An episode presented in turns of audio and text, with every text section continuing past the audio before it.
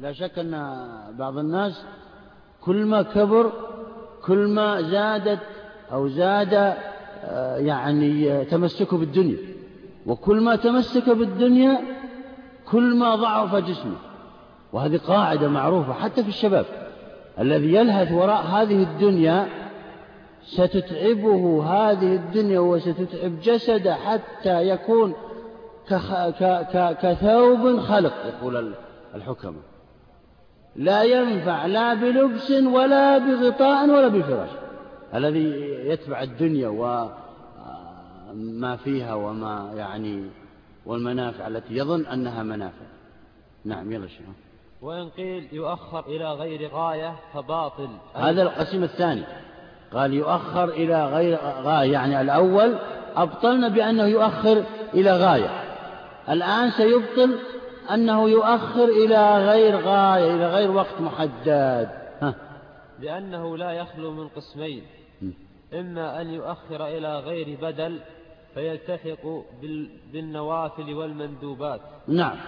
إما أن يؤخر هذا الذي إلى غير غاية إلى غير بدل فهذا طبعا لا شك أنه يقع عليه تعريف المندوب. المندوب هو الذي هو الذي يجر على فعله ولا يأثم على تركه ولا يؤخر إلى بدل أما الواجب فهو الذي يؤخر إلى بدل يعني مثلا آه، يقول أنا سأؤخر الصلاة في أول وقت لكن يعزم على أنه سيصلي في وسط الوقت أو في آخره. هذا بدل يسمى. يعزم. العزم هو البدل ها؟ أو أنه الواجب مثلا على التخيير مثلا لن يعتق في كفارة اليمين ولكنه سيطعم. هذا بدل. نعم. أو إلى بدل. فلا يخلو البدل إما أن يكون الوصية به أو العزم عليه. نعم. قال القسم الثاني أن يؤخر إلى ب... القسم الأول أن يؤخر إلى غير بدل وهذا يدخل في المندوبات.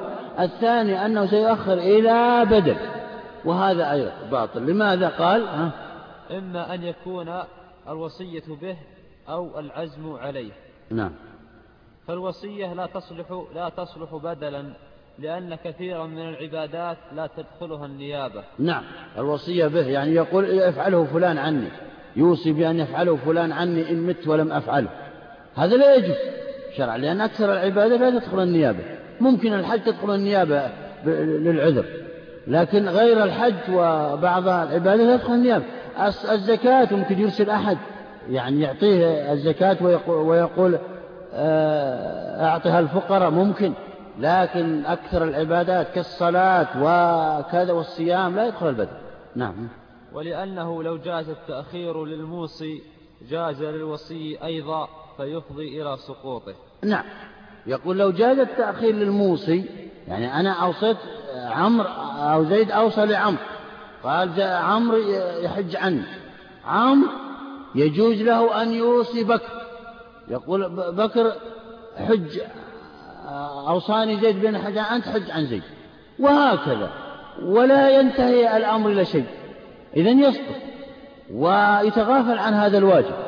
لأنه ينسحب. هذا على هذا. إذا جاز للموصي أن يوصي بفعل هذا الواجب جاز للموصى أيضا. لا فرق بينهما. نعم. والعزم ليس ببدل لأن العزم يجب قبل دخول الوقت نعم. وإن زعمتم أن أن العزم على الفعل يعني مثلا يؤخر الحج لكن عازم على فعله. سأفعله إن شاء الله لكن لن أحدد وقتا لفعله. زعمتم أن هذا العزم يكفي عن الفعل فهذا باطل أيضا. لماذا؟ قال العزم هو النية يعني والإرادة نوى أن يفعله في آخر العمر. يقول العزم لا يصلح أن يكون بدلا. لماذا؟ لأن العزم يجب قبل دخول الوقت والبدل لا يجب قبل دخول وقت المبدل. لاحظتوا؟ يقول الإنسان يعزم أنه سيصلي إذا دخل الوقت. لا شك كل إنسان منا كل مسلم يعزم أنه سيصلي إذا دخل الوقت. سيزكي إذا بلغ مال النصاب وحال عليه الحول وهكذا. لكن الفعل لا يجوز إلا إذا دخل الوقت. هذا الفرق بينهما ترى. يقول العزم لا يصلح أن يكون بديلا للفعل لأن العزم يصلح قبل الوقت وقبل بمدة أيضا. إذا أسلم الإنسان أصلا أنه يعزم على أنه يفعل الواجبات. لكن الفعل الحقيقي الذي يثاب عليه لا يكون لا يكون إلا بعد دخوله الوقت. هذا الفرق الأول. نعم. ولأن وجوب البدل يحذو وجوب المبدل. والمبدل لا يجب على الفور فكذلك البدل. نعم. البدل هو العزم والمبدل هو الواجب آه الأمر. فإذا كان الواجب لا يقبل التراخي أو الفور فكذلك العزم لا فرق بينهما. لأن البدل يأخذ حكم المبدل ترى في كل شيء مثل التيمم الآن يأخذ حكم الماء. نعم. أعد العبارة. ولأن وجوب البدل يحذو وجوب المبدل والمبدل لا يجب على الفور فكذلك البدل. نعم. يعني قلتم إن العزم يكفي عنه فهذا غير صحيح. لأن المبدل لا يكون على الفور عندكم فكذلك العزم لا يكون على الفور. لا فرق بينهما. نعم. ولأن البدل يقوم مقام المبدل ويجزئ عنه والعزم ليس بمسقط للفعل. وكيف نعم نعم. يقول آه، معروف أن هذه من الفروق بين العزم البدل ومبدل أو العزم والفعل. أن البدل عادة يكفي عن المبدل لكن إذا عزمت ولم تفعل ما كفى عنه ترى. ما يكفي عنه. الله عز وجل لما فلم تجدوا ماء فتيمموا. التيمم بدل عن الماء وهو وهذا فعل وهذا فعل. لكن لم يرد عنه أن يقول اعزموا ويكفي أبدا أو يعزم الإنسان على أنه سيفعل فيما بعد ويكفي عن الفعل. هذا مستحيل أن يكون. فالعزم نية وإرادة ومقصد. أما الفعل فهو فعل في جوارح فرق بينهما. نعم. ولأن البدل يقوم مقام المبدل ويجزئ عنه والعزم ليس بمسقط للفعل. وكيف يجب الجمع بين البدل والمبدل؟ ثم لا ينفع. نعم. يقول كيف يجوز الجمع بين البدل والمبدل؟ هذا لا يمكن في الشريعة.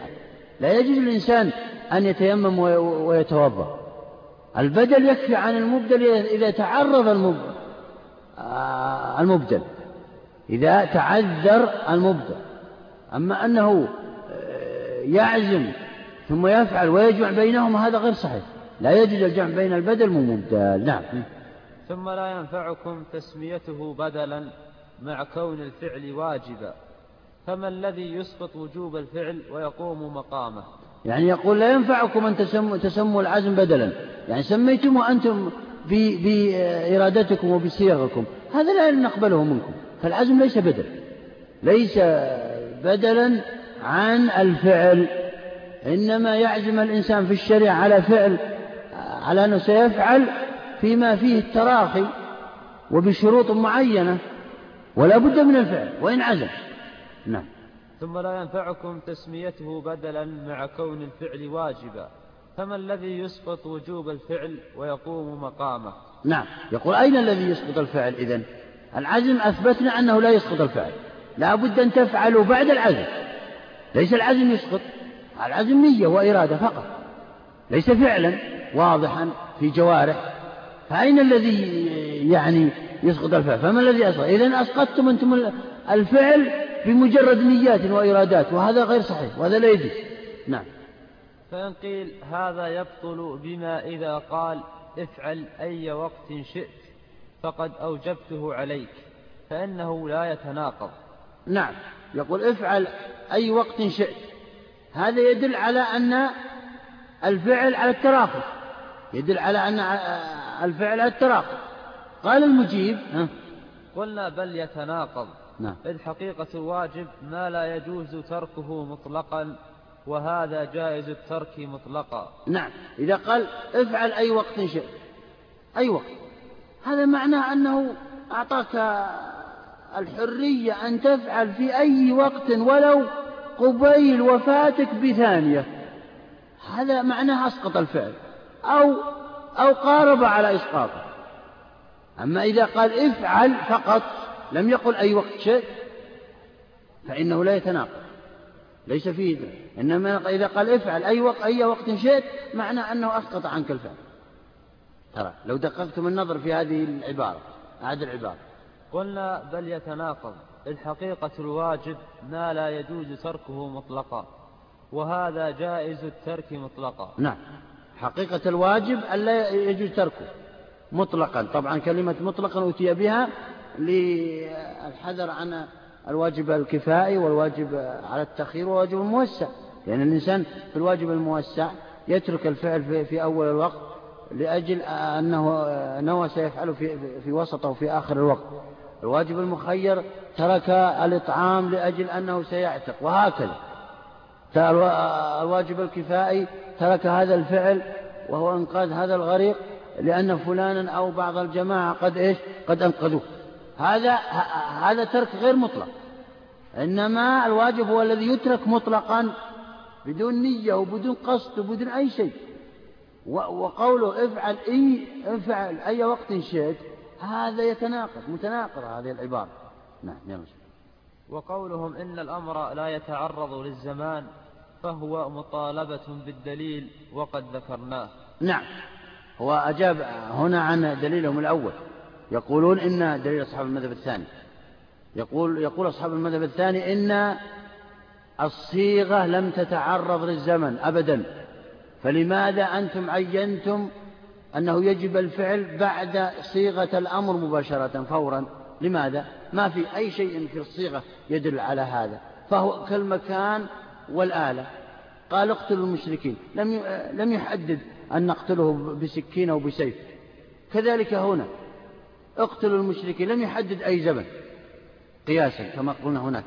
يقول هنا في الجواب ها قال وقولكم؟ نعم وقولهم إن الأمر لا يتعرض للزمان فهو مطالبة بالدليل وقد ذكرناه. أي نعم. يقول إنكم الآن تقول لم يتعرض هذه الصيغة للزمان أنتم في هذا في هذا الكلام طالبتونا بالأدلة على أن أولى الأزمان هو أول الوقت هو أن يفعل المأمور به آه، فورا. نحن أثبتنا الأدلة على هذا. عموما المطالبة بالدليل ليس ليست بدليل لكن على فرض أن المطالبة بالدليل دليل فإننا قد أثبتنا أدلة من الكتاب استقراء الكتاب ومن استقراء كلام العرب ومن كلام والعرف وغير ذلك أن والعقل أن الأمر يجب أن يفعل بعد آه، صدور صيغة الأمر مباشرة ولا يؤخر إلا بدليل. نعم. والفرق بين الزمان والمكان والآلة أن عدم التعيين في الزمان يفضي إلى فواته بخلاف المكان. ولأن نعم. المكانين نعم, نعم هذا هذا الجواب عن ما قالوه هناك. قياس الزمان على المكان والآلة. قياس. الزمان على الم... يقول كما أن المكان والآلة لم يحددا في قوله تعالى اقتلوا المشركين فكذلك الزمان لا يجوز تحديده أن يكون بعد صدور الأمر. هذا كلام أصحاب المذهب الثاني. الجواب يقولون إن هذا قياس مع الفارق قياس فاسد لأنه قياس مع الفارق. ما هو وجه الفارق؟ يقولون إن الزمان يفوت الزمان يفوت. أما المكان فلا يفوت. المكان هذا بدله مكان آخر. الآلة هذه هي السيف هذا بدل سيف آخر أو خنجر آخر. في القتل مثلا. أما الزمن يفوت. لا ينسحب. أعد العبارة. قال والفرق بين الزمان والمكان والآلة أن عدم التعيين في الزمان يفضي إلى فواته بخلاف المكان. نعم. فالمكان قد يوجد في يعني إن شئت تقتل في هذا المكان أو في ذلك لا فرق لكن الزمن لا. الزمن هناك زمن أفضل هناك زمن فاضل وهناك زمن أفضل وهناك زمن مفضول. أما الأمكنة فليس فيها ذلك. كذلك الآلات. المهم تزهق هذا هذه الروح سواء بسيف أو بخنجر أو بآلات حديثة أو غير ذلك. ولأن المكانين سواء بالفعل سواء بالنسبة إلى الفعل. والزمان الأول أولى لسلامته فيه من الخطر. نعم. يقول الأمكنة سواء كلها بالنسبة للفعل المهم تزهق روح هذا الشخص المعين مثل من الكفار الحربيين. هذا هذا هو المهم. أما الزمن فلا شك أن أنا كما قلت أنه له أقسام. هذا فاضل وهذا مفضول وهذا أفضل. ولا شك أن الأفضل هو الذي يبرئ الذمة من الخطر من الخطر خطر الموت أو خطر الأمراض التي تمنع عن الفعل. احتياطا أن يكون أولى الأزمنة في الفعل. نعم. ولأن المكانين سواء بالنسبة إلى الفعل والزمان الأول أولى لسلامته فيه من الخطر. والخروج من العهدة يقينا فافترقا والله أعلم. نعم.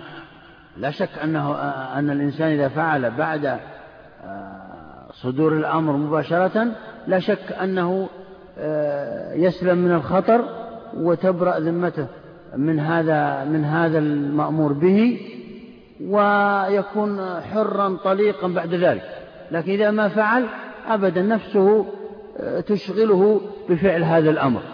كما قال الرسول أرحنا بالصلاة. يرتاح الإنسان إذا أدى ما عليه. نعم. فصل.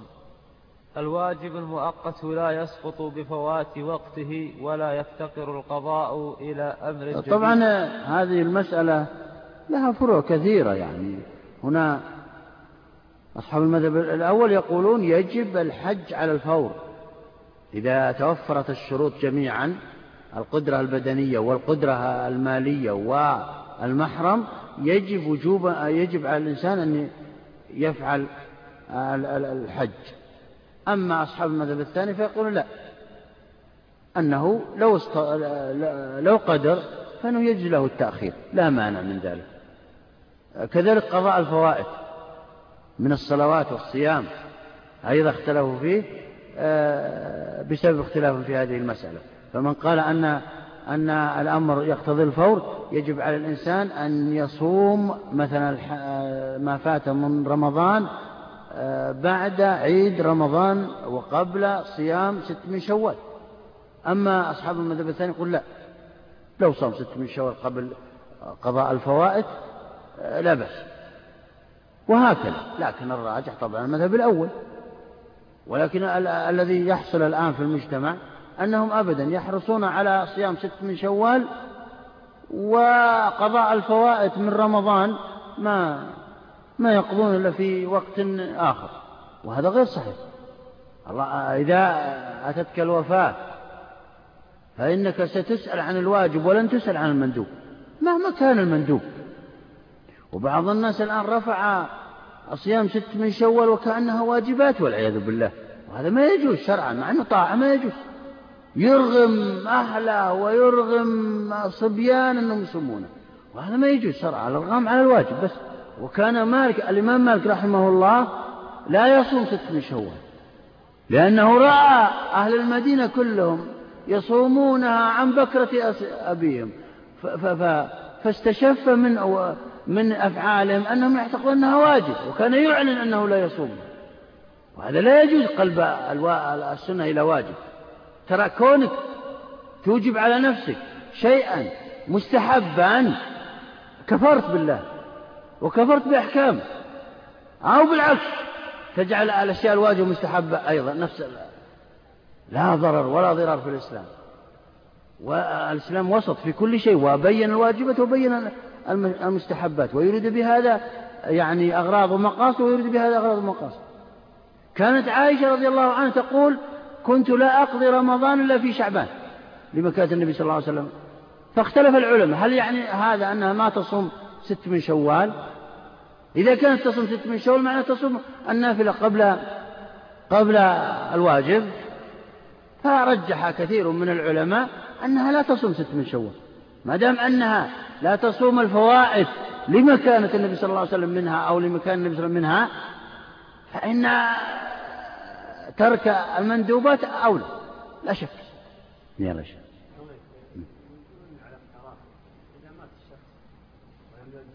لم يعصي. أي نعم سؤال في محله ترى هذا من الآثار. أصحاب المذهب الأول يقولون إذا أخر أي واجب بدون عذر فإنه إذا مات يعصي. إذا مات يعصي. أما أصحاب المذهب الثاني يقول أبدا لا يعصي لأنه فعل ما له فعله ما يباح له فعله أخر الشارع الذي سمح له التأخير ولا يملك نفسه عن الموت ولا يملك أن يأتي الموت بغتة إلى آخره. اعترض معترض وقال طيب أنتم قلتم بأن المؤخر للواجب الموسع إذا مات لا يعصي. فلماذا قلتم أنه يعصي هنا؟ فرق بين ترى الواجب المطلق والواجب الموسع. الواجب المطلق وهو هنا التراخي. وقد فرقنا هناك. الواجب الموسع هو الذي إيه؟ ما وجب على المكلف فعله وله تأخيره في نفس الوقت. يعني الوقت يسع ويسع غيره من جنسه. مثل الصلاة لها أول وقت ووسط وآخر. يجوز الإنسان أن, أن, أن, أن يؤخر الصلاة من أول وقتها إلى آخره. لكن إذا مات في وسط الوقت ولم يفعل الصلاة أجمع العلماء على أنه لا يعصي لا شك. لماذا؟ لأنه فعل ما له فعل. قالوا أصحاب المذهب الثاني كذلك الواجب المطلق. أخره لأن, لأن العمر كله وقته. أجاب أصحاب المذهب الأول قالوا أبدا الواجب المطلق ليس مثل الواجب الموسع. الواجب الموسع وقته قصير جدا. ويندر أن يموت الإنسان في ظرف ساعتين وهو في صحة وعافية الآن.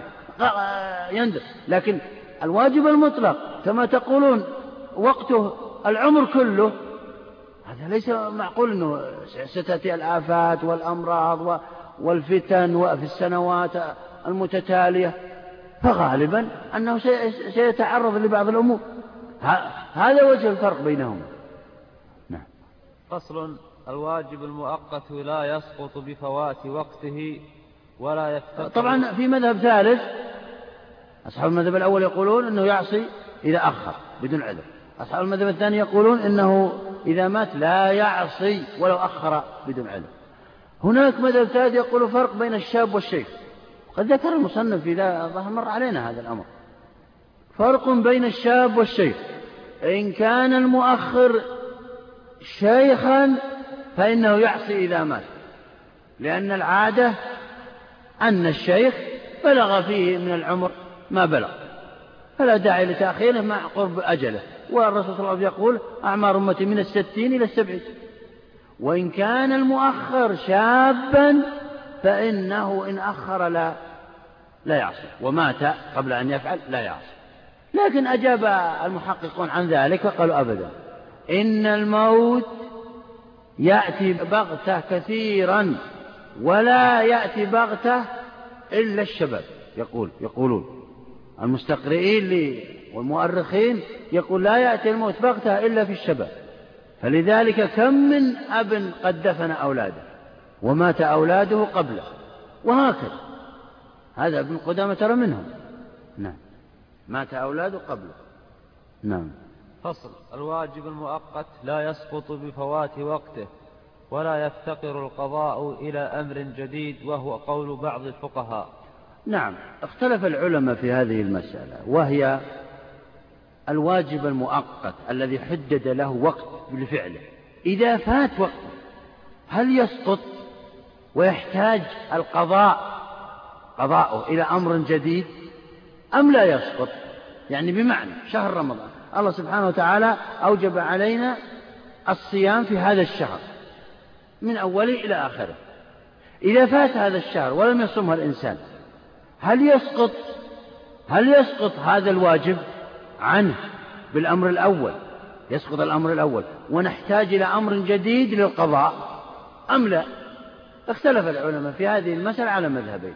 المذهب الأول قال الواجب المؤقت لا يسقط بفوات وقته ولا يفتقر القضاء إلى أمر جديد. يقولون لا يسقط أبدا. فإن إذا لم يصم الإنسان هذا الشهر سواء بعذر أو بغير عذر المسألة المفروضة ترى. الذي لم يصم بعذر هذا معروف. يقضي إن انزال العذر. وهو وهو المرض والسفر والحيض والنفاس كذلك الذي لم يقضي عمدا الذي لم يؤدي صيام شهر رمضان عمدا هل يسقط؟ ويحتاج له, له أمر آخر للقضاء أم لا؟ أصحاب المذهب الأول يقولون وهم كثير من العلماء يقولون لا يسقط أبدا. إذا لم يؤدي المأمور به وهو الصوم مثلا في شهر رمضان فإنه يقضيه بعده. والأمر باق في ذهنه كما سيأتينا في دليلهم. الأمر باقي في في ذمته. لا تبرأ هذه الذمة إلا إذا أدى ذلك الفعل المأمور به. إذا أداه في وقته سمي أداء حقيقيا وإذا أداه وفعله بعد وقت سمي قضاء. هذا كلام أصحاب المذهب الأول. نعم. وقال الأكثرون لا يجب القضاء إلا بأمر جديد اختاره أبو الخطاب. يعني يقول هنا كثير من العلماء ليس الأكثرون إنما كثير من العلماء يقولون إن الأمر المؤقت أو الواجب المؤقت بوقت معين إذا فات هذا الوقت فإنه يسقط ويجب القضاء بأمر آخر بأمر جديد يعني يجب القضاء بأمر جديد. ولا يعطى ما يعطى من أدى في نفس الوقت السابق. أبدا. نعم. وقال الأكثرون لا يجب القضاء إلا بأمر جديد اختاره أبو الخطاب. لأن تخصيص العبادة هذا دليلهم نعم. لأن تخصيص العبادة بوقت, بوقت الزوال وشهر رمضان كتخصيص الحج بعرفات والزكاة بالمساكين والصلاة بالقبلة والقتل بالكفارة. ولا فرق, ولا فرق بين الزمان والمكان والشخص إذ جميع ذلك تقييد له بصفة. فالعاري عنها لا يتناوله اللفظ بل يبقى على ما كان قبل الأمر. أيوة. خلكم معي. دليلهم القياس. يقولون نكتفي بصورة واحدة مما مثل هنا. يقولون كما أنه لا يصح الوقوف إلا بذلك المكان وهو عرفة. ولو وقف بجانبه من هنا أو من هنا لا يصح حجه مع أنه وقف في الزمن. فكذلك الزمن إذا حدد الشارع إيقاع الفعل فيه لا يصح إلا فيه في ذلك الزمن المحدد. والجامع والعلة الجامع بينهما هي تحديد الشارع للزمن أو للمكان. للزمن أو للمكان. وكما أن الشخص إذا أدى زكاته وأعطى غير الفقراء لا يعتبر مؤد للزكاة. أو أعطى غير الأصناف الثمانية. فكذلك الشارع إذا أوجب وقت إذا أوجب فعلا في وقت معين إذا أداه في غيره لا يصح. إلا بأمر ثاني جديد يرد من الشارع أو يجد في أي نص من النصوص. هذا مختصر دليل. يقول يقولون إذا ما الفائدة من تعيين الوقت؟ إذا كان الإنسان يؤدي ما أمر به في أي وقت ما الفائدة من تعيين رمضان إذا لا فائدة له إلا كون الفعل لا يصح إلا فيه. أما إذا فعله في وقت آخر لا يصح إلا بأمر جديد يقولون عاد العبادة تصورت الدليل الآن؟ عاد العبادة لأن تخصيص العبادة بوقت الزوال وشهر رمضان لاحظ تخصيص العبادة. قال لأن تخصيص العبادة من الله طبعا من الشارع بوقت الزوال يعني بعد دخول وقت الظهر زوال الشمس إلى الغروب. إلى جهة الغروب وليست إلى الغروب. فإنه تجب صلاة الظهر. ما حدد هذا الوقت إلا لغرض وهو أنه لا تصح الصلاة إلا به. شهر رمضان ما حدد هذا الوقت إلا لغرض وهو لا يصح الصيام إلا به. نعم. كتخصيص الحج بعرفات والزكاة كتخصيص الحج بعرفات. لا يصح الحج إلا إذا وقفت بعرفات لو وقفت الليل والنهار جانب عرفات وليس فيها لا يصح حج مع أنك وفرت جميع الشروط والأركان والسنن في الحج. نعم. والزكاة بالمساكين. نعم. والصلاة بالقبلة والقتل بالكفارة. كذلك الجهة تعيين الجهة ما عين الشارع هذه الجهة إلا أن لا تصح الصلاة إلا قبالتها. نعم. ولا فرق بين الزمان والمكان والشخص. يقول فكذلك الزمن لا فرق لا نفرق بين هذه هذه الأمكنة والأشخاص والجهات والأزمنة لا فرق بينها عندنا يقول. إذا عينها الشارع. فلم يعينها الشارع إلا لأن العبادة لا تصح إلا بها إذ جميع ذلك تقييد له بصفة. نعم. فالعاري عنها لا يتناوله اللفظ. تقييد له بصفة. يعني يعني الصيام يجب أن تصوم من غروب من طلوع الش... من طلوع الفجر إلى غروب الشمس. من أين؟ من شهر رمضان. لا بد من الأمرين معا يقول. لا يصح الصيام لها بهذين الأمرين. لو تصوم من شهر عشرة إلى شهر ثمانية من السنة القادمة كل المدة كلها تصومها ولا تصوم رمضان ما لا يصح صيام. لا بد من يوم من من أيام رمضان أن يكون اليوم الثلاثون الأيام الأيام الثلاثون من رمضان. لا بد من الصفتين. فعين الصفة. نعم. إذ جميع ذلك تقييد له بصفة. هذه العبارة قال الصفة إذ جميع ذلك تقييد له بصفة. نعم. فالعاري عنها لا يتناوله اللفظ بل يبقى على ما كان قبل الأمر. العاري عنها يعني العاري عن الصيام في, في, في الوقت المحدد. العاري عن الوقوف في المكان المحدد. العاري عن الصدقة والزكاة في إعطاء الأفراد والأصناف المحددين. وهكذا. لا يصح إيقاع المأمور به. لأن الشرع أراد هذا الوقت. أراد أولا آه، يعني إيقاع الأمر إيقاع المأمور به وأراد إيقاعه في هذا الوقت. آه، لا لا لا الشيء له آه، يعني أمران. أولا إيجاب ثاني إيجاب في هذا الوقت. فالعاري عن أحدهما فالعاري عن أحدهما لا يصح فعله. أوجب الوقوف لا شك. وقوف إحرام وفي كل الشروط والأركان متوفرة هذا ناحية. الوقوف أن يكون الوقوف بعرفة. شرطة. أوجب الصيام. هذا الشرط الأول. الشرط الثاني أن يكون الصيام في رمضان. وهكذا.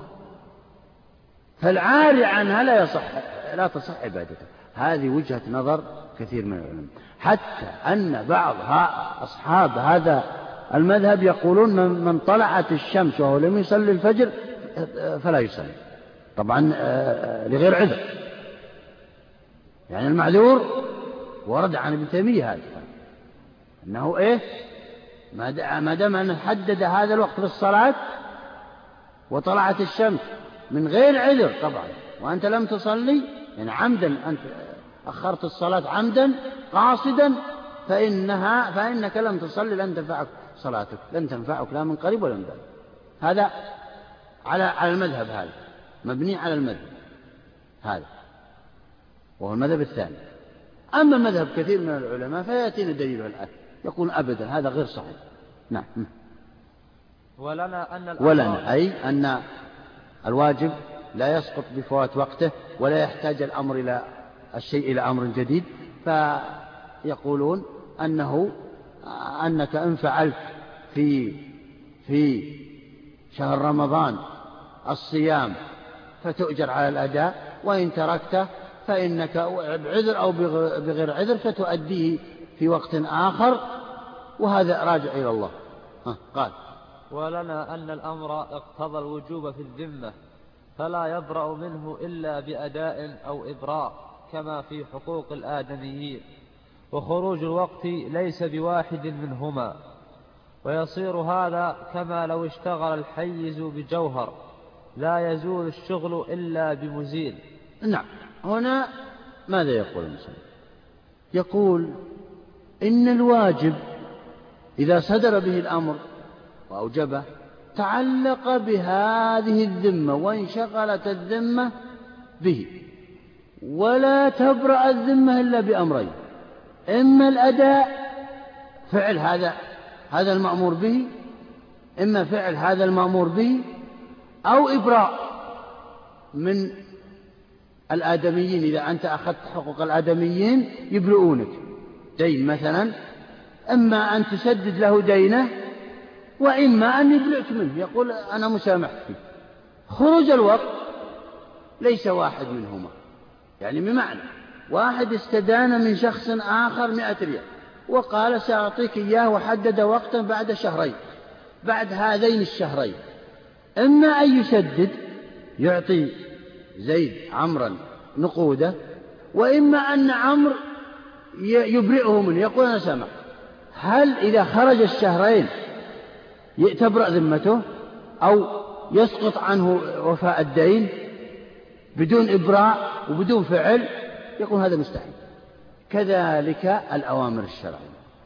فإما أن تفعل المأمور به وإما أن تنشغل به الذمة حتى تفعله. سواء تركته لعمد بسبب عمد أو بعذر. سيان يعني. طبعا إذا تركته بعذر أجرك نفس أجر الأداء. أما إذا تركت عن طريق العمد يقل أجرك لا شك. لكن تبرد ذمتك إذا فعلت. ها؟ قال كالحيز. ويصير هذا كما لو اشتغل الحيز بجوهر. لا يزول الشغل إلا بمزيل نعم. كما الحيز هو المساحة والجوهر هو الشيء الصلب الذي بينهما. هذا حي هذا حي هذا هو الصلب الذي بينهما.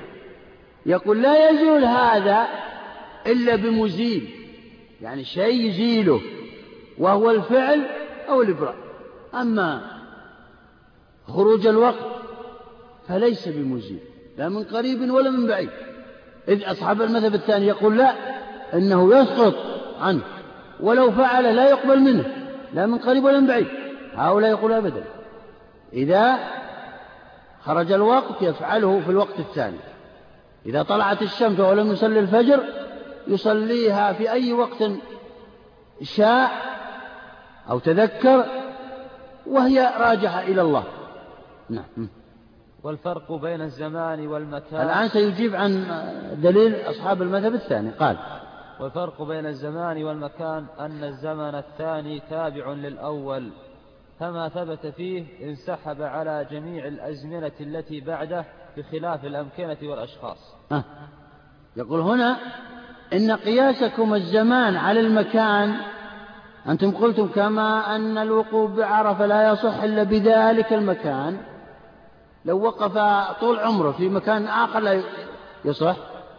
ولو وقف ساعة في هذا المكان المحدد لصح فكذلك الزمان. صيام رمضان لا يصح إلا بهذا الوقت. لا فرق بين الزمن والمكان. نقول له هذا القياس فاسد لأنه قياس مع الفارق. ما هو وجه الفرق؟ قال وجه الفرق أن الزمن ينسحب على الزمن الأول ينسحب إلى الثاني والثاني لا يفترق عن الأول ولا فرق بينهما. أما الأمكنة فلا تنسحب. الأمكنة لا تنسحب إلى مكان آخر أو فيه ميلان أو هذا مكان مخصص معروف وذاك مكان مخصص معروف. كل له طريق كل له كذا. كذلك الأفراد وهم الأصناف الثمانية الذي يعطون من الزكاة. لا ينسحب.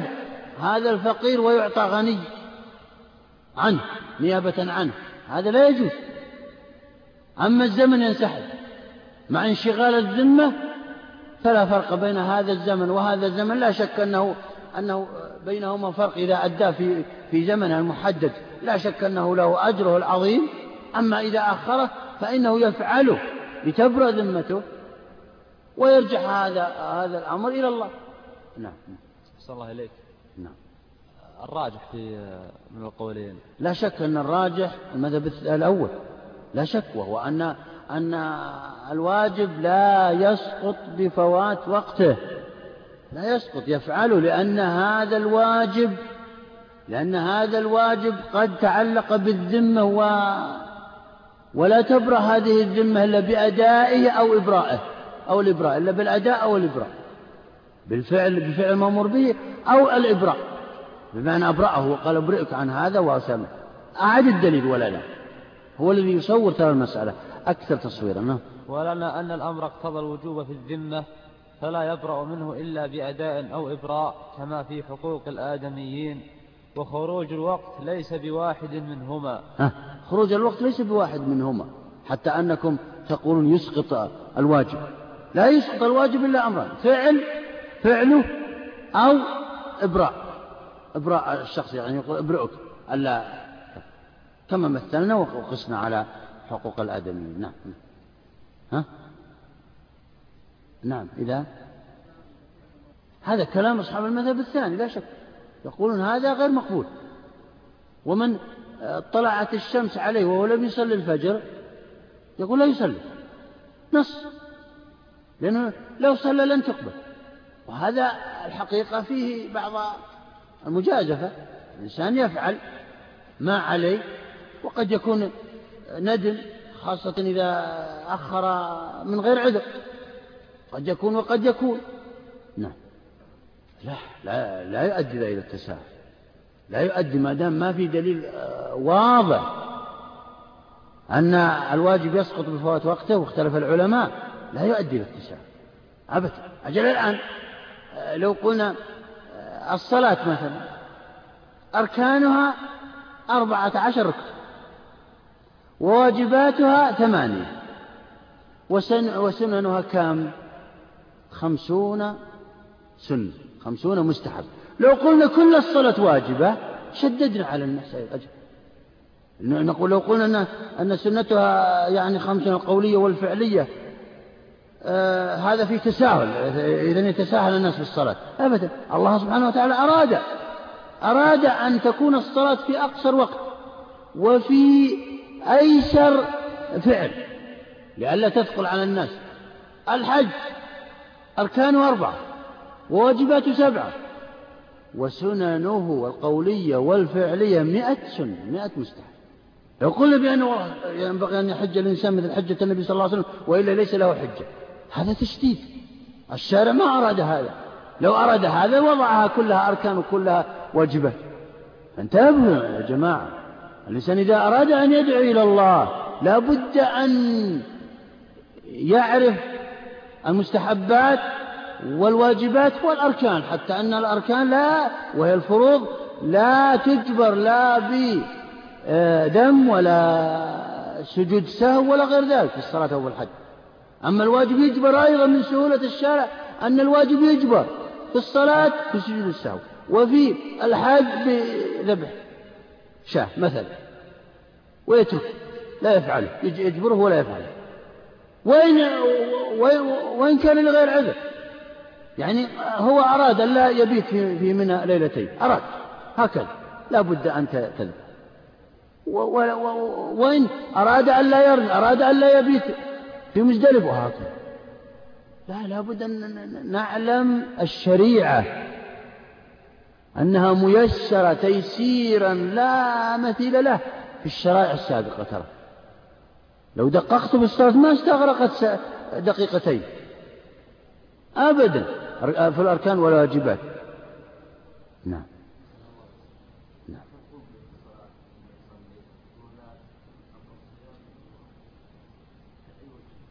آه، كيف يفرق؟ ما فهمت عاد. أيوة. آه.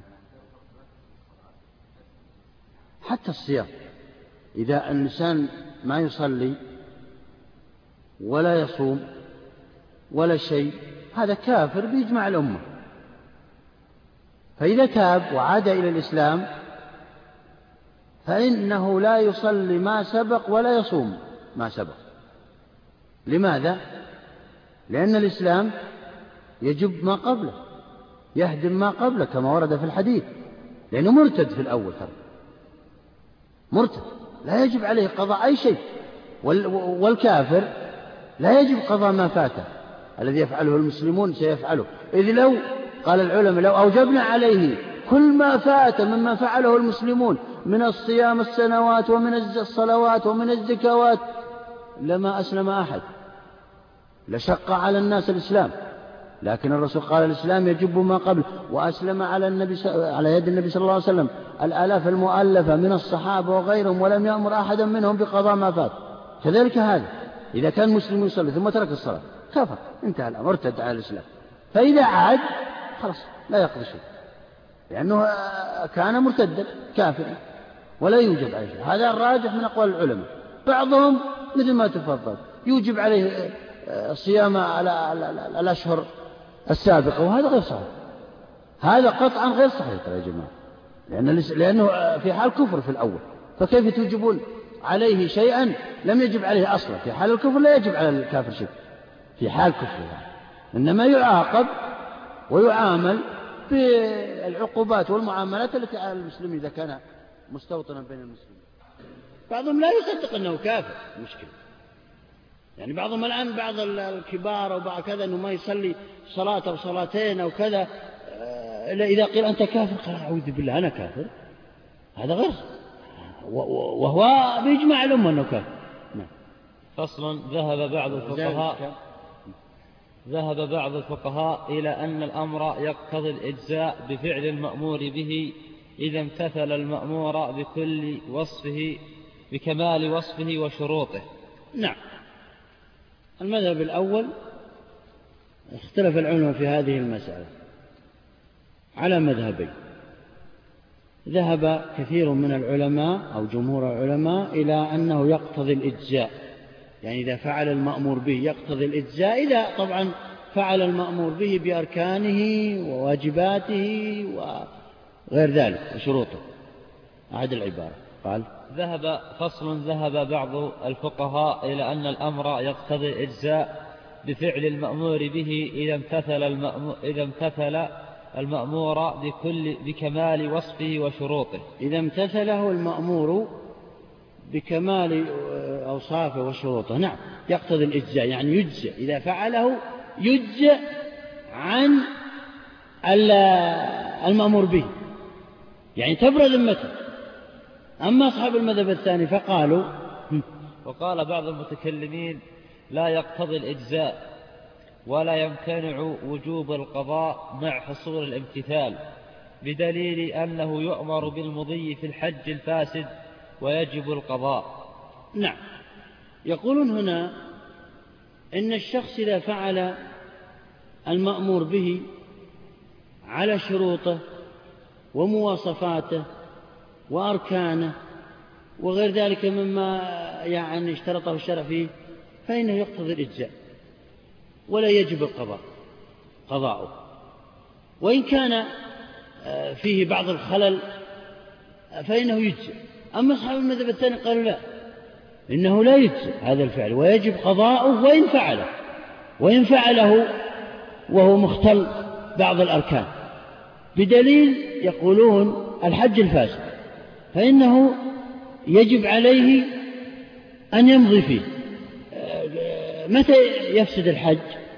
ها؟ إذا وطأ قبل التحلل الأول. يعني بمعنى أنه قبل أن يرمي ويطوف طواف الإفاضة وبعد الوقوف بعرفة أو قبله بقليل وطأ. هذا يمضي في حجه.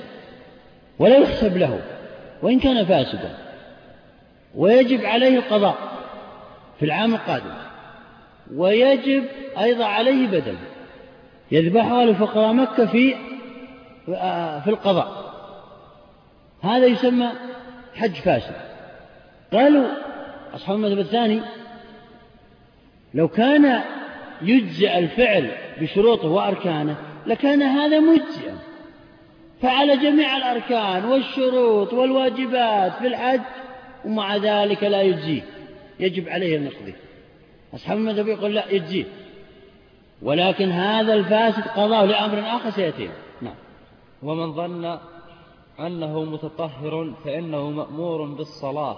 إذا صلى فهو ممتثل مطيع ويجب القضاء. نعم. كذلك المثال الثاني. إذا غلب على ظنه أنه متطهر. ثم بعد صلاته اتضح له أنه غير متطهر. ما الذي يفعل؟ أصحاب المذهب يقول يجب عليه أن يقضي هذه الصلاة بالتطهر يعيد التطهر ويعيد الصلاة. نعم. ومن ظن أنه متطهر فإنه مأمور بالصلاة إذا صلى فهو ممتثل مطيع ويجب القضاء. نعم. مع أنه ممتثل ومطيع قد وفر جميع أركان الصلاة وواجباتها ولم ينقص منه شيء. بعد ذلك آه، اطلع على أنه غير متطهر. أو ناقض ما غلب على ظن أنه متطهر. فهنا يجب عليه القضاء يقولون إذ لو, لو كان يجزئ لما وجب عليه القضاء. هذا كلامه نعم. ولأن القضاء إنما يجب بأمر جديد والأمر بالشيء لا يمنع إيجاب مثله. نعم. يقول أن القضاء لا بد أن يكون بأمر جديد قضاء العبادات كلها يعني لا بد من أمر جديد. لا بد من أمر آه، جديد. وهذا الأمر هذا الأمر الجديد لو كان ذلك الفعل مجزئ لما احتجنا إليه. نعم. ولأن القضاء إنما يجب بأمر جديد والأمر بالشيء لا يمنع إيجاب مثله. نعم. يعني الأمر بالشيء. الآن أمرنا أولا بالفعل. ثم أمرنا بالقضاء. فهنا أمران. فلو كان الفعل الأول مجزئ لما أمرنا بالأمر الثاني. لماذا يوجب شيء مثله؟ يأمرنا بأمر مثله. نعم. يدل عليه أن الأمر إنما يدل على اقتضاء المأمور وطلبه لا غير. فالإجزاء أمر زائد لا يدل عليه الأمر ولا يقتضيه. نعم. يقول إن الصيغة هنا لا يدل على إجزاء فعل المأمور به وإنما يدل على الوجوب فقط. يدل على وجوب الامتثال. أما كونك امتثلت وفرغت من الامتثال وأجزأت هذه مسألة لا يدل عليها لا تدل عليها صيغة الأمر ترى. يقولون هم, هم زعموا هذا. لاحظ المسألة ترى لفظية ولا ولا ثمرة لها في الفروع الفقهية. وذكرتها في كتاب اللي اسمه الخلاف اللفظي عند الأصولية. لكن بحثوها وذكرها المصنف. نعم قال؟ نعم. ولنا ما روي أن امرأة سنان بن مسلمة الجهني أمر أم أمرت أن تسأل رسول الله صلى الله عليه وسلم أن أن أمها أمرت أن تسأل رسول الله صلى الله عليه وسلم أن أمها ماتت ولم تحج. أفيجزئ عنها أن, أن تحج عنها؟ قال نعم. لو كان على أمها دين فقضت ألم يكن يجزئ عنها فلتحج عنها؟ نعم هذا بالنص السنة القولية. دلت على أن فعل المأمور به مجزئ يجزئ عن ذلك الأمر. وهذا الحديث واضح. أفيجزئ عنها؟ قال نعم. لو كان عليها دين. فقضيت يجزئ عنها؟ قالت نعم. قال فكذلك الحج. ولا فرق. نعم. وهذا يدل هذا واضح. نعم. وهذا يدل على أن الإجزاء بالقضاء كان مقررا عندهم لأن الأصل براءة الذمة وإنما اشتغلت بالمأمور به وطريق الخروج عن عهدته الإتيان به. فإذا أتى به يجب أن تعود ذمته بريئة كما كانت كديون الآدميين. نعم. هنا يقول آه خلاصة هذا الكلام يقول أن المسألة كدين الآدمي إذا استدنت إذا استدان زيد من عمرو مئة ريال. فإن ذمة زيد مشغولة بهذا الدين. فإذا وفاها وأعطاها لعمر فإنها تبرأ وتجزئ عنه. فيكون امتثل الأمر بالوفاء بالدين. والقضاء كالأداء لا فرق بينهما. فكما أن القضاء يجزئ فكذلك الأداء يجزئ. إذا فعل بالشروط والمواصفات. نعم. وفي المحققات إذا اشتغل الحيز بجوهر فبرفعه يزول الشغل. إذا اشتغل الحيز بجوهر فبرفع الجوهر يزول الشغل. يعني هذا المكان أو هذا هذا في وسطه هذا الحيز في وسطه جوهر وهذا الحيز مشغول في هذا الجوهر في هذا الجسم يعني. إذا رفع هذا زال ما بينهما فكذلك الذمة فكذلك الذمة من المشغولة بالعبادات وبحقوق الآدميين. كأنه كأنها مشغولة بشيء. فإذا أزيل بأداء أو قضاء أو إبراء فإن الذمة تبرأ من ذلك. لا فرق. ويجزع عنها. ولا تسأل عنه لا في الدنيا ولا في الآخرة. نعم. ولأنه لو لم يخرج بالامتثال عن العهدة للزمه الامتثال أبدا. فإذا قال له صم يوما فصامه فالأمر متوجه إليه بصوم يوم كما كان. فيلزمه نعم. في... نعم. فيلزمه ذلك أبدا وهو خلاف الإجماع. نعم. هو يقول هنا إنه لو يلزم من عدم إجزاء فعل المأمور به وإبراء الذمة به يلزم من ذلك أن المأمور به يجب أن يفعل طول العمر. هذا الذي يلزم من كلامكم. وهذا خلاف الإجماع. الإنسان إذا أمر بأمر فإنه يفعله على الوجه المطلوب. فإذا فعل برئ ذمته. وهذا وهذا معروف عند الجميع. نعم. قولهم إن القضاء يجب بأمر جديد ممنوع وإن سلم فإن القضاء إنما سمي قضاء قال إن الأمر إن القضاء يجب أن يكون بأمر جديد هذا ممنوع. بل إن القضاء متعلق بالأداء. لم يش أصلا لو دققت في كلمة قضاء لكان لوجدتم أنها متعلقة بكلمة أداء. يعني بمعنى أوجب عليك هذا ويجب أن تؤدي في هذا الوقت. فإذا لم تفعل فإنك لابد أن تفعل قضاء. هو الفعل واجب سواء في هذا الوقت أو في غيره. لكن إذا, ودت إذا فعلت في هذا الوقت سمي أداء. وإذا تركته فإنك إذا فعلت في بعد خروج الوقت سمي قضاء. لا يحتاج إلى أمر جديد. الأمر الأول لأن الأمر الأول إذا فعلت أداء انقطع وبلعت ذمتك. وانقطع الأمر عنك. نهائيا. أما إذا ما فعلته فإنه ينسحب. هذا المأمور وتنشغل آه، ذمتك فيه إلى الأبد. فإذا فعلت قضاء بعد ذلك برأت ذمتك. هذا كل ما في الأمر. نعم. قال إن القضاء بأمر جديد ممنوع وقولهم إن القضاء يجب بأمر جديد ممنوع. وإن سلم فإن القضاء إنما سمي قضاء إذا كان فيه تدارك لفائت لفائت من أصل العبادة أو وصفها. نعم. هذا ما قلناه. يعني ما القضاء هنا يلزم من كلمة أداء أصلا. وهي بديلة للأداء. مثل المركوب مثلا. فإذا ما وجد الإنسان مركوب مركوبه الأصلي يركب مركوب آخر إذا كانت المسافة بعيدة. فكذلك هنا. إذا ما أديت في الوقت في الوقت المحدد فإني أفعل في وقت آخر لكن التسمية هنا غير التسمية هنا. ولماذا فرق في التسمية؟ لأن أجر الأداء غير أجر القضاء ترى. الأداء طبعا له أجر أعظم من أجر القضاء. وإن كان بعذر. نعم. وإن سلم فإن القضاء إنما سمي قضاء إذا كان فيه تدارك لفائت من أصل العبادة أو وصفها. فإن لم يكن كذلك استحال تسميته قضاء استحال تسميته في أصل العبادة أو وصفها يعني بمعنى وصفت بأنها لا بد أن تقع فيها لا أولا لا بد أن تقع في هذا الوقت فإن لم توقع في هذا الوقت فإنها آه، توقع في وقت آخر. هذا أصلها ووقتها وحدث أما وصفها إذا اختل ركن من الأركان ما أتى به فإنه بعد فراغ من الصلاة مثلا يقضيها. بهذا الركن. نعم.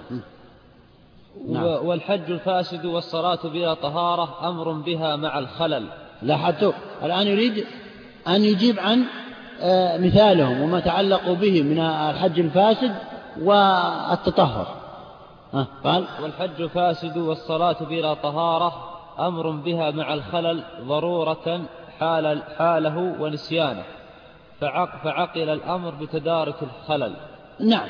هنا يقول إن الشارع قد أمر بالمضي بالحج الفاسد لأجل التخلص من الإحرام بفعل أركانه.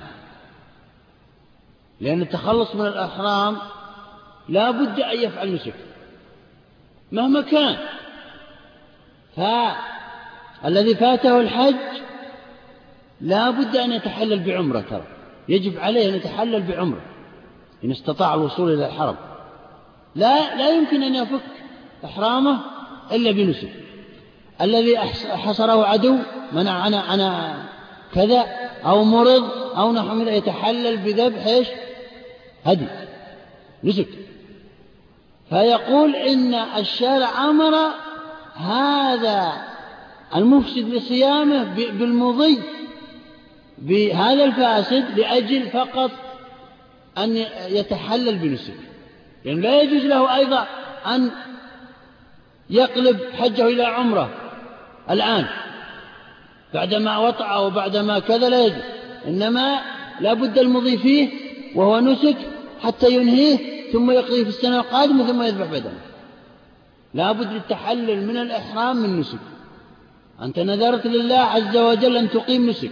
حجة عمرة قارن تمتع إفراد كل هذه نسك. لا بد من نسك. نعم. والحج فاسد والصلاة بلا طهارة أمر بها مع الخلل ضرورة حاله ونسيانه فعقل الأمر بتدارك الخلل. أما إذا أتى بها مع الكمال بلا خلل فلا فلا يعقل إيجاب القضاء. والمفسد لحجه لا يقضي الفاسد. نعم. إنما هو مأمور بحج خال عن الفساد وقد أفسد على نفسه فيبقى في عهدة الأمر ويؤمر بالمضي بالفاسد ضرورة الخروج عن الإحرام. لاحظتوا؟ يعني بمعنى أنه لا يقضي الفاسد هو ما أمر بقضاء الفاسد إنما أمر بحج صحيح يفعله. عوضا عن ذلك الفاسد الذي أفسده. وقد أمر بالمضي بالفاسد وإكماله لأجل أن يتحلل فقط من إحرامه ويكون عادي ويذهب إلى بلده ويرجع في السنة القادمة للحج إن أمكنه طبعا. هذا ما في هذه المسألة. نعم. قول وقولهم لا, لا يقتضي الأمر إلا الامتثال هو محل النزاع فلا يقبل والله أعلم. نعم. يقول إن الأمر آه، الصيغة لا تقتضي إلا امتثال الواجب فقط. أما كونه يجزئ أو لا يجزئ فهذا لا يتصل بالصيغة. يقولون هذا زعم أصحاب المذهب الثاني. يقول المصنف هذا محل النزاع نحن نقول إن الصيغة أوجبت المأمور به. وإذا فعل المأمور به هذا وإذا فعل المأمور. المأمور به فإنه على شروطه وكانه فإنه يجزئه. الصيغة تدل على ذلك نحن نقول. هم يقولون أبدا الصيغة ما تدل على هذا تدل على فقط أن إيجاب المأمور به. أما كونه يجزئ أو لا يجزئ هذا لابد من أمر جديد. هذا قصد أصحاب المذهب الثاني.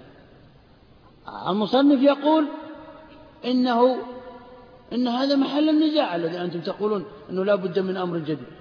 نحن نقول لا, لا يحتاج الشيء إلى أمر جديد. نعم. مسألة الأمر بالأمر بالشيء ليس أمرا به ما لم يدل عليه دليل.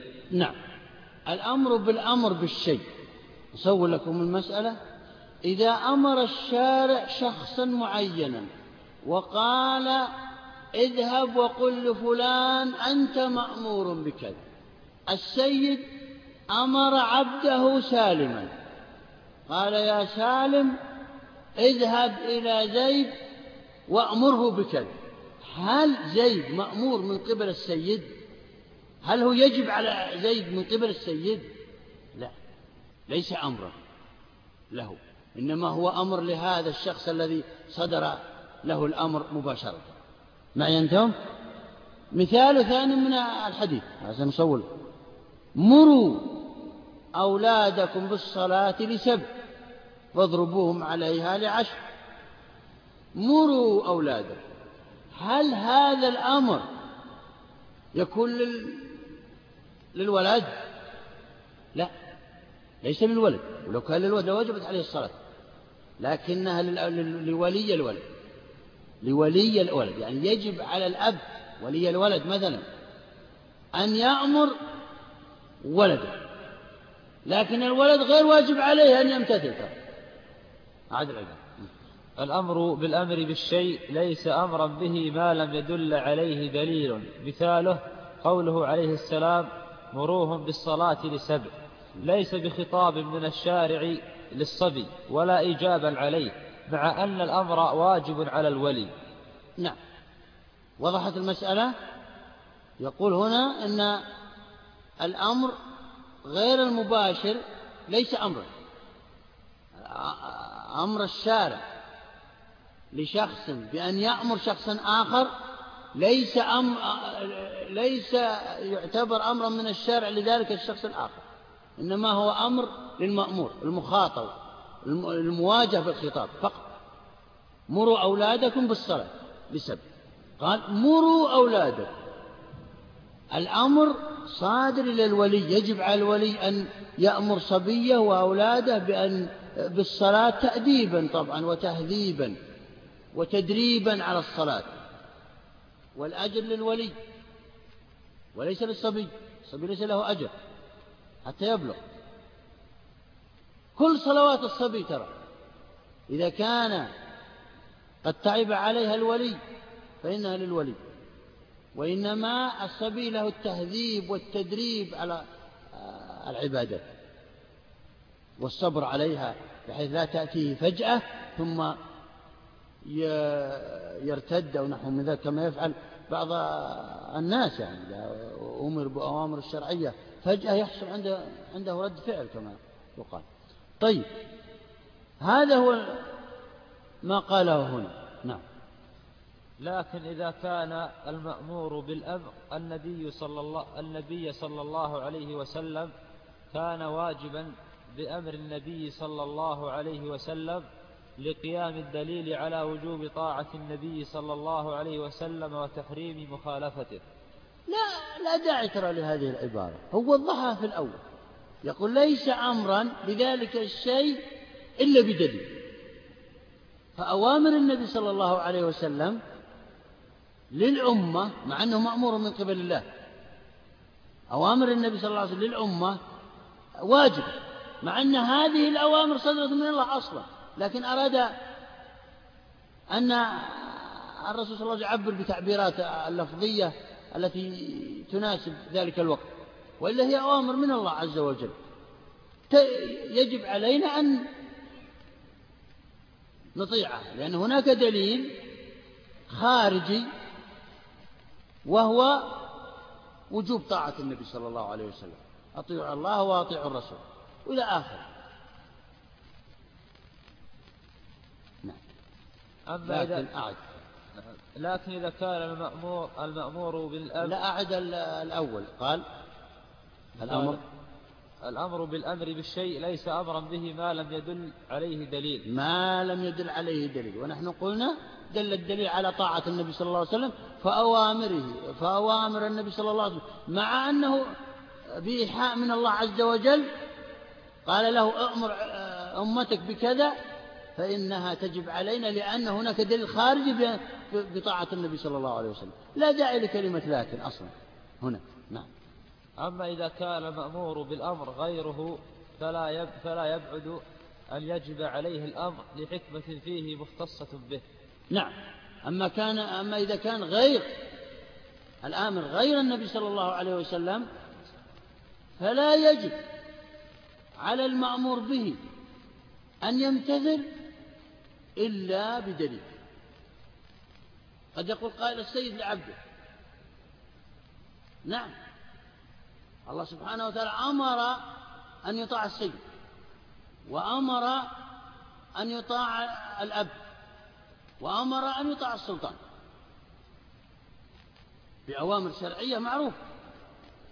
فلا بد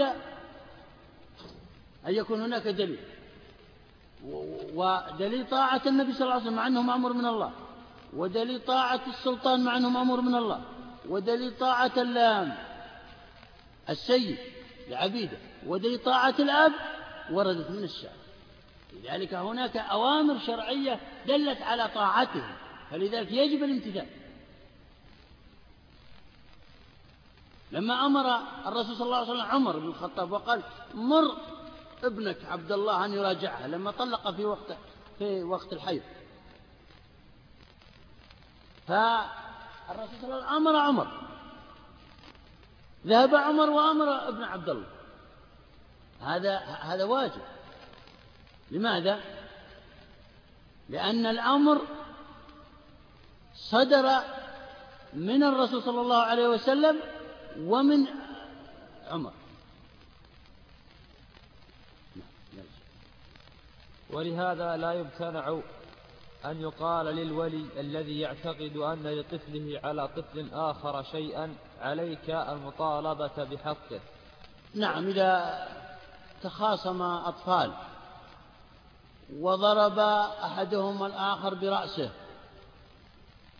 مع بحجر في رأسه فإنه لا يمكن أن يقول هذا والد هذا الولد أو الابن أن يقول له اذهب وطالب بحقك وأنا وراءك مؤيدك لا يمتنع وهذا واجب. يجب أن يطيع الولد يجب أن يطيع أباه في هذا لأن الشارع قد أمر الولد أن يطيع ابنه آه، الولد أن يطيع أباه وهكذا. ويقال و و ولهذا لا يمتنع أن يقال الولي الذي يعتقد أن لطفله على طفل آخر شيئا عليك المطالبة بحقه. ويقال لولي الطفل الآخر إذا لم تعلم أن على طفلك شيئا يجب عليك الممانعة وليس لك التسليم. نعم يعني ولي الطفل الآخر الذي اعتدى على ذلك الطفل الأول يقال له يعني ينبغي عليك أن تمانع وأن تدافع عن طفلك إلى آخر القضية. يلا فصل. الأمر لجماعة يقتضي وجوبه على كل واحد منهم ولا يسقط الواجب عنهم بفعل واحد منهم إلا أن يدل عليه دليل أو يرد الخطاب بلفظ لا يعم. أعد عاد العبارة. الأمر؟ الأمر لجماعة يقتضي وجوبه على كل واحد منهم ولا يسقط الواجب عنهم بفعل واحد منهم إلا أن يدل عليه دليل أو يرد الخطاب بلفظ لا يعم كقوله تعالى ولتكن منكم أمة يدعون إلى الخير نعم. يقول الأمر الصادر لجماعة مثل أقيموا وآتوا وغير ذلك من الألفاظ قوموا اقعدوا فإنه مخاطب بهذا الأمر كل واحد كل فرد بعينه. لا يجوز أن يقوم أحدهم أو بعضهم كفاية عن الآخرين. إلا إذا وردت صيغة في اللفظ إذا وردت صيغة في اللفظ تدل على أن يكتفى بالبعض. هذا ممكن. مثل هذه الآية قال كقوله تعالى ولتكن منكم أمة يدعون إلى الخير. ولتكن منكم من هنا بعضية. يعني بمعنى يعني يقوم بعضكم يأمرون بالمعروف وينهون عن المنكر إلى آخره. نعم. ويأمرون بالمعروف وينهون عن المنكر فيكون فرض كفاية. فيكون فرض كفاية لأن المقصود هو إيقاع الفعل لا إيقاع الفعل من كل عين. إنما الفرق بين فرض العين وفرض الكفاية ما هو؟ يقولون فرض العين آه، فرض العين المقصود في آه، به أن يقوم كل شخص بعينه بهذا الفعل ابتلاء واختبار. هذا المقصود أما فرض الكفاية فالمقصود به أن يوقع ذلك الفعل بصرف النظر عن القائمين به. غسل الميت تكفينه دفنه.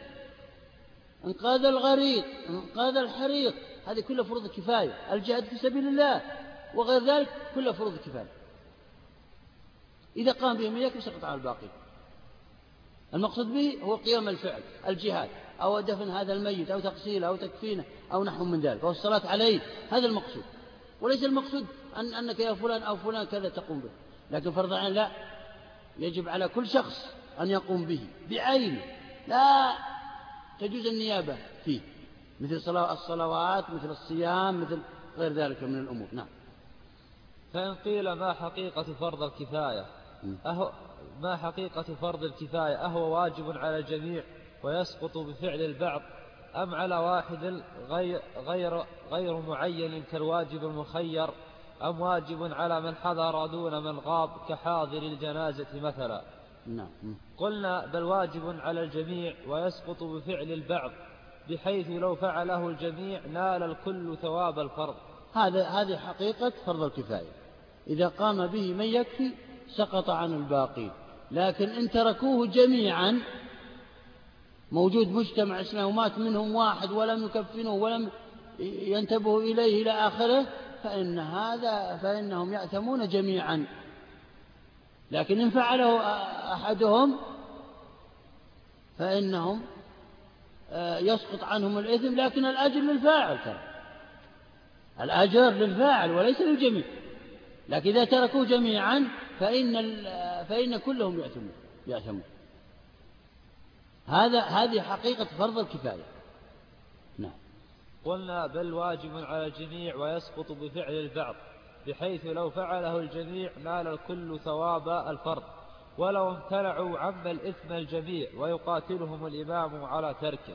نعم. آه، ترك فروض الكفاية يعاقبه الإمام. آه، يحق للإمام أو نائبه أن يعاقب الناس إذا تركوا فرض كفاية. يعاقبهم معاقبة شديدة لأن هذا إن ترك فيه مفاسد عظيمة وفيه ترك مصالح. وهي فروض الكفايات. نعم. صلى الله عليك لو تركوا يأتمون جميعا حتى لا حتى الذي لا يعلم. لا بشرط العلم. لا شك. بشرط العلم. حتى أركان الصلاة إذا لم يعلمها الإنسان تسقط عنه. العلم يا جماعة شرط لكل العبادات. إذا لم يعلم الإنسان شرائع أو الأحكام الشرعية فإنها تسقط عنه العبادة. تسقط يقولون. تسقط الواجبات بالجهل. نعم. وبالعجز عنها. نعم. وسقوط الفرض بدون الأداء ممكن إما بالنسخ أو بسبب آخر. أما الإجاب على واحد لا بعينه فمحال لأن المكلف ينبغي أن يعلم أنه مكلف وإذا أبهم الوجوب لم يعلم. أي نعم. هو يقول هنا يقصد من هذا أن فرض الكفاية واجب على الجميع. الخطاب موجه إلى جميع الأفراد. لكن إن فعل أحدهم ذلك الفرض سقط الإثم عن الجميع. وإن لم يفعله ولم يفعل أثم الجميع لأن الخطاب موجه إليهم جميعا. لا فرق بينهم. ولا يجب هذا الفعل على واحد مبهم معين يعني ولكنه مبهم. هذا لا يجوز أن يقال لأن هذا تكليف ما لا يطاق ما يدرى من هو إنما واجب على الجميع. نعم يمشي بخلاف إيجاب خصلة من خصلتين فإن التخيير فيهما لا يوجب تعذر الامتثال والله أعلم.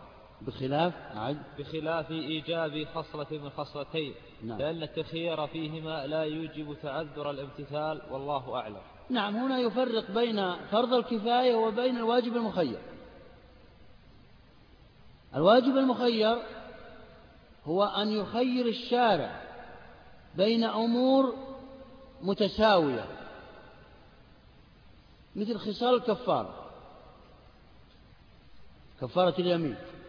إن شئت اعتق رقبة وإن شئت أطعم عشرة مساكين وإن شئت اكسهم. فإن لم تجد فصم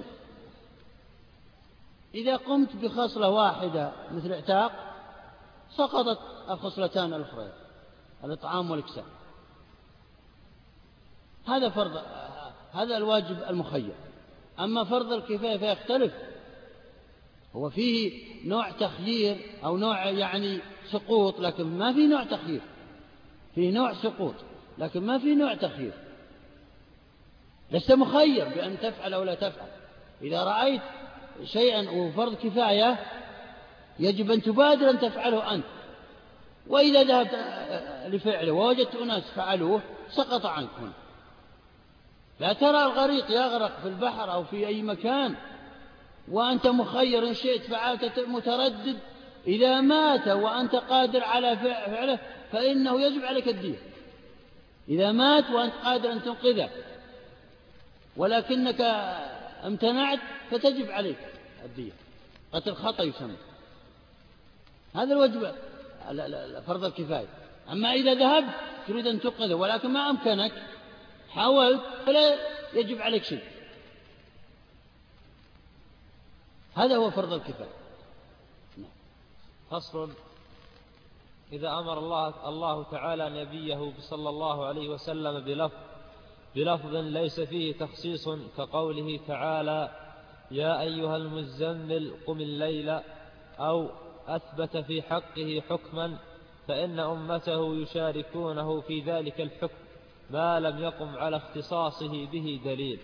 نعم هذه مسألة تعميم الأحكام والواجب أن تكون في وهي آه، هذه المسألة والمسألة السابقة في باب العموم.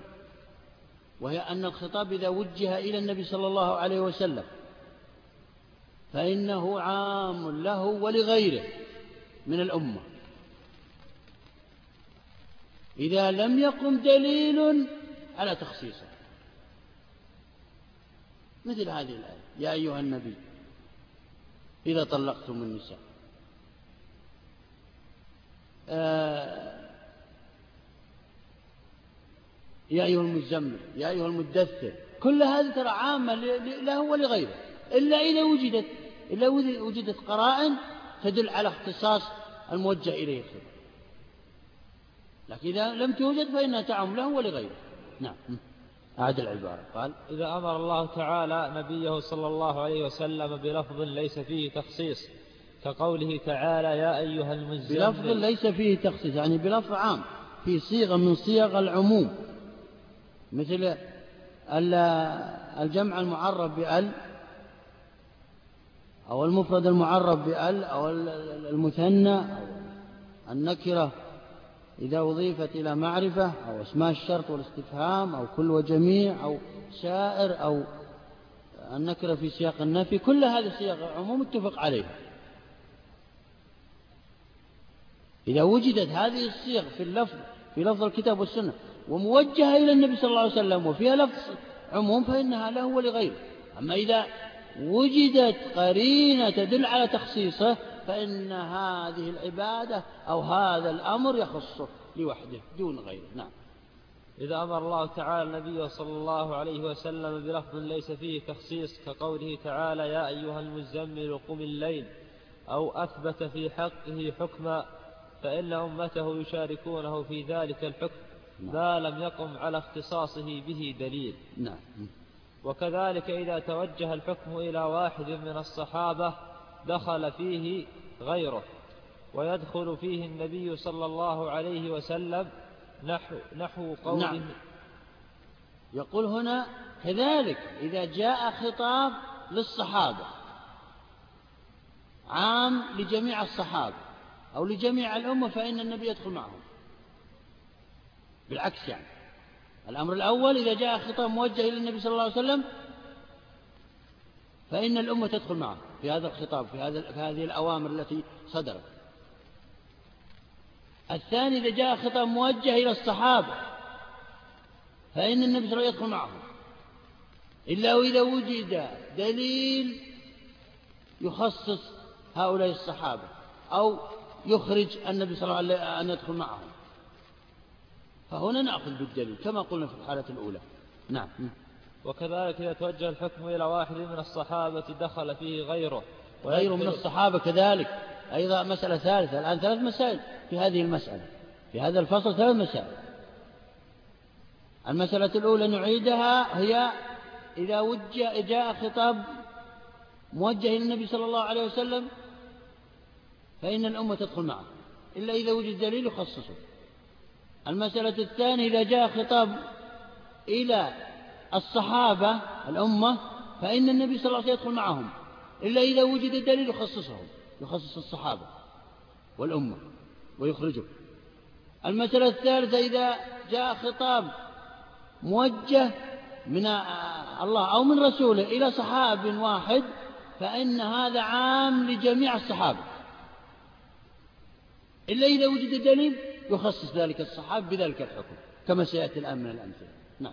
نحو قوله إن الله فرض عليكم صيامه. هذا قول النبي صلى الله عليه وسلم إن الله فرض عليكم صيامه. عليكم. إن الله فرض عليكم صيام هذا الشهر. عليكم موجه الخطاب موجه من النبي صلى الله عليه وسلم إلى الأمة. هل يعني معناه هو لا ليس مفروض عليه أن يصوم؟ لا. بل يجب عليه أن يدخل معه. مع أنه هو الذي وجه الخطاب. نعم. هذا قول القاضي وبعض المالكية وبعض الشافعية.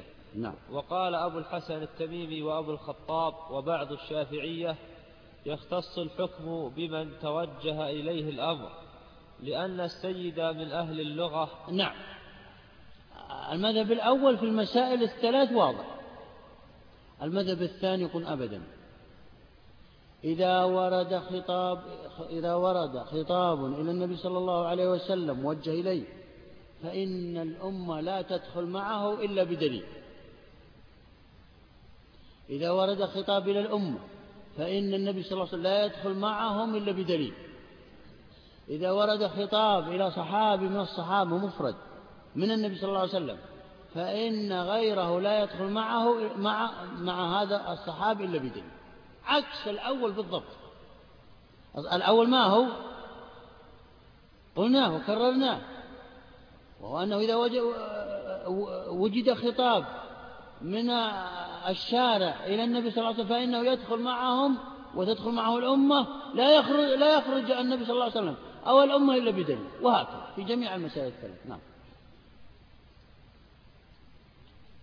وقال أبو الحسن التميمي وأبو الخطاب وبعض الشافعية يختص الحكم بمن توجه إليه الأمر لأن السيد من أهل اللغة لو أمر عبدا من عبيده بأمر لاختص به دون بقية عبيده.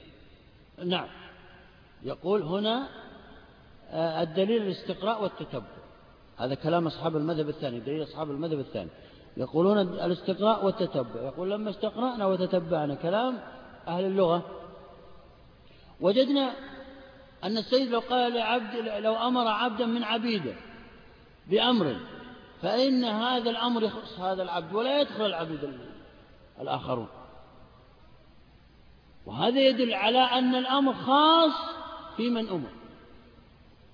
لا يتعدى إلى غيره إلا بدليل. إلا إذا قال السيد قم أنت ومن معك وأتني بشيء مثلا. هذا دليل على أنهم يدخلون. لكن إذا أمر السيد إذا أمر عبدا من عبيده بأمر فإن العبيد الآخرين لا يدخلون إلا بدليل. هذا دليل التميم ومن معه نعم. ولو أمر الله تعالى بعبادة لم يتناول بمطلقه عبادة أخرى. نعم. كذلك هنا القياس دليل آخر من القياس. الأول من استقراء كلام أهل اللغة. الثاني القياس. يقول إن الشارع كما أن الشارع إذا أمر بعبادة من العبادات من العبادات خاصة. فإن هذا أمر بها فقط وليس أمر بعبادة أخرى. فكذلك هنا إذا أمر الشارع عن النبي صلى الله عليه وسلم فإنه خاص به لا تدخل أمة معه إلا بدليل. وإذا أمر الشارع الأمة لا يدخل فيها النبي صلى الله عليه وسلم إلا بدليل. وإذا أمر الشارع صحابيا من الصحابة المفردين لا يدخل الصحابة الآخرون إلا بدليل لا فرق بين المسائل نعم ولأن لفظ العموم لا يحمل على الخصوص بمطلقه فكذلك الخصوص لا يحمل على العموم آه. آه. هذا قياس أيضا يقول كما أن الخاص كما أن العام لا نخصصه إلا بدليل فكذلك الخاص لا نعممه إلا بدليل. يعني الخطاب الوارد للنبي صلى الله عليه وسلم خاص به فلا نعممه إلا بدليل خارج. الخطاب الوارد على الأمة خاص بهم لا نعممه ويدخل معهم النبي صلى الله عليه وسلم إلا بدليل. الخطاب الخاص بصحابه لا نعممه إلى بقية الصحابة إلا بدليل. يقولون هذا قياس على ما قلنا؟ وهو كما أن العام لا نخصصه إلا بدليل فكذلك الخاص لا نعممه إلا بدليل. ولنا قول الله تعالى فلما قضى زيد الآن بدأ يستدل المذهب الأول وهو